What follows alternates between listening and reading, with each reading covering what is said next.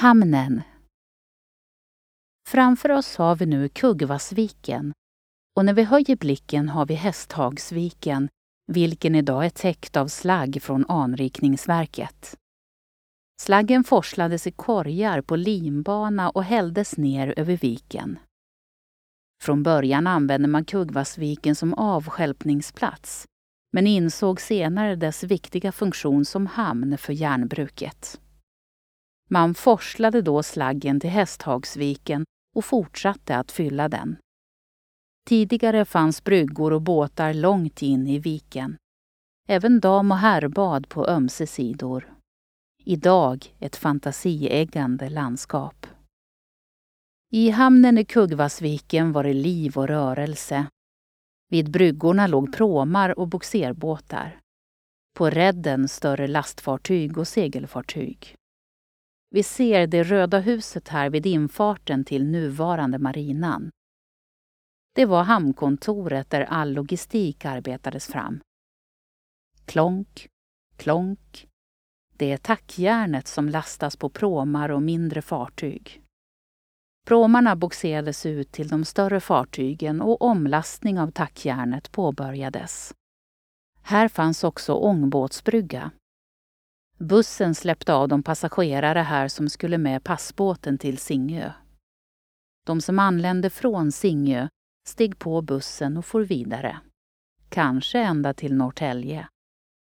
Detta var Singöbornas enda förbindelse till fastlandet innan bron byggdes i mitten av 50-talet. Bortanför hamnkontoret låg bryggan där båtarna med kol i lasten la till.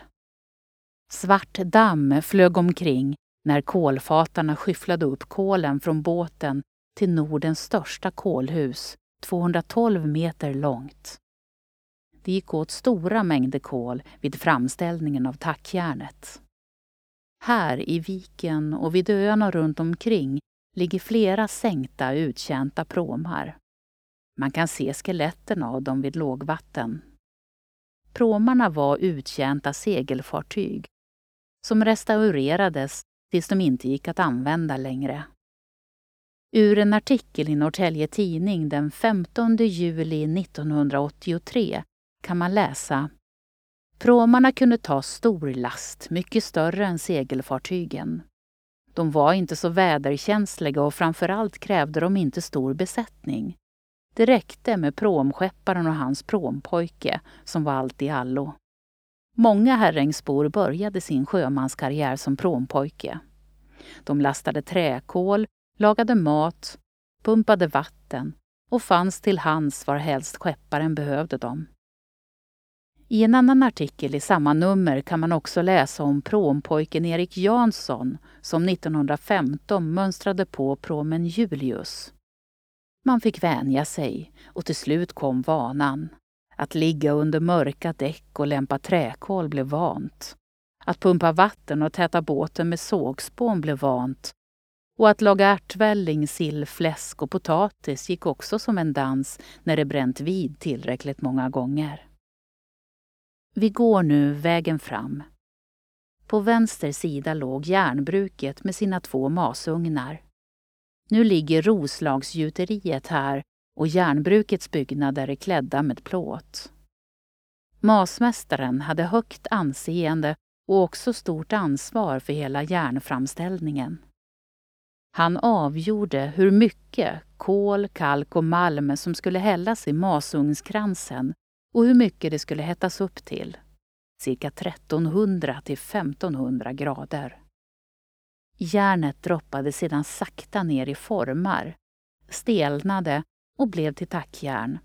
Att sälja till kunder inom och utom landet. Ända till Japan har man hört.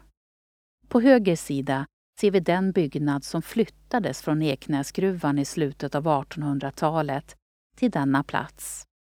Den var ursprungligen spelhus där hissanordningen till laven fanns. Här är också vägen där linbanan svepte fram med sin last från Eknäsgruvan. Upplev flera berättelser och objekt på plats med Geostory-appen. I appen kan du också tävla om att bli väktare och beskyddare för dessa. Finns där appar finns.